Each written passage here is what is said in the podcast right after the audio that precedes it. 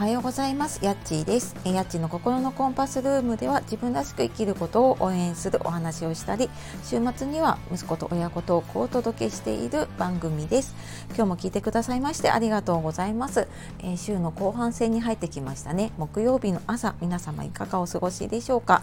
えー、今日はですね子供と一緒にいる時間が少なくても楽しく過ごせるコツっていうお話をしていきたいと思います、えー、これ私がフルタイムのワーママ時代が結構長長かったのでで、まあ、その後フリーランスにはなったんですけれどもので、まあ、ちょっとその時にね結構悩んだなっていうのを、えー、時々ね思い出すことがあったのでちょっと今日話してみようかなと思っています。でこれ私全然その子育ての専門家ではなくってそのワーママを過ごしてきて、まあ、こうやって乗り越えてきたっていう一個人の考えだと思ってあの聞いてみてください。でやっぱりねワーママあの仕事をしてね子育てしてでやっていく上でなんかやっぱりいろんなね壁とか葛藤とかがありますよねって私もなんかすごいぶつかってきたなと思っていて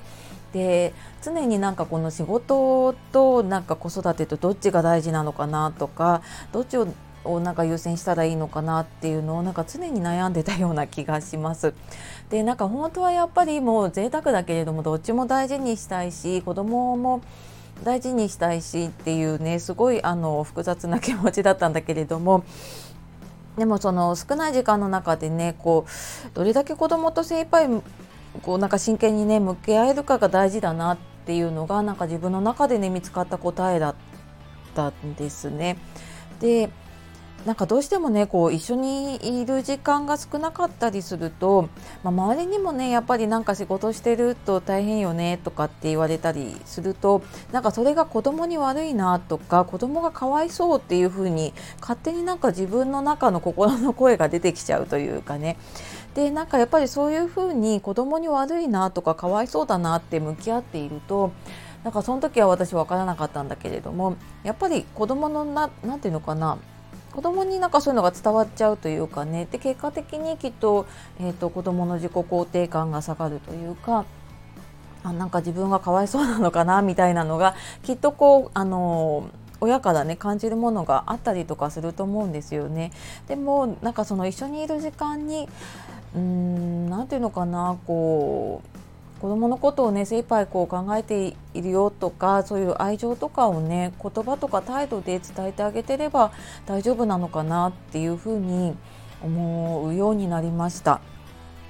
でなんかそれまでずっと悩んでたんだけれどもなんかある、まあ、メンターというかね私ちょっと相談してた方がいてでその方の話がすごい私心に残っていてでその方もやっぱ休日あの仕事忙しくってなかなか休みもあの取れなかったりとかするんだけれどもでもその休みの日に30分だけあの子供と全力にあ全力で遊ぶって決めてで、まあ、あのちょっと仕事遅くなったりとかしても、うんと、必ずその休みの日だけは30分遊ぶっていうのをやっていってそしたらもう子供成人して大きいんだけれどもあの仕事忙しい中ね遊んでくれてありがとうって言ってくれてるんだよねっていう話を聞いてであなんかそうかなんかこう一緒にいる時間たくさん取らなきゃと思ったけれどもこう自分と向き合ってくれる時間ってま、逆に言うとね子供と向き合う時間っていうのがすごい大事なんだなっていうのをなんかその方の話を通してねあの体験を通してすごく感じました。でなんかそれまでは一緒にいる時間たくさん取らなきゃいけないのかなって思ってたんだけれどもなんかどれだけこう一緒にあのいてもやっぱ長い時間いるとねあの親もね疲れてきちゃっててそんなにそんなにこうずっと長時間ね子供に優しくもできないしずっと向き合うということもね難しくなってくると思うんです。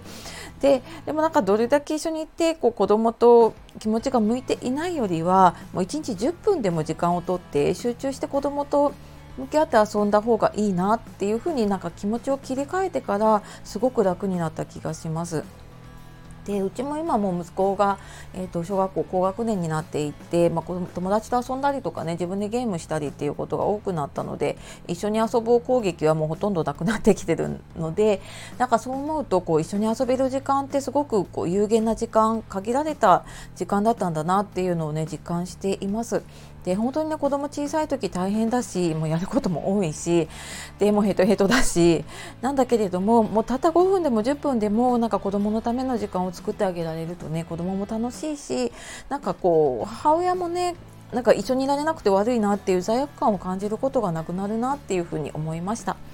というわけで、えー、今日は子どもと一緒にいる時間が少なくても楽しく過ごせるコツっていうことで、えー、お話をしてきました。えー、最後まで聞いてくださいましてありがとうございます。え、っとまたこの放送のねいいねとかコメントとかあとレターとかいただけると嬉しいです。あのこんな風にうちはやってますとかなんかこんな時どうしたらいいかとかねなんかそんなのでも、えっと、いただけると嬉しいです。はい、では、えー、また次の配信でお会いしましょう。今日もやっちがお届けしました。さようならまたね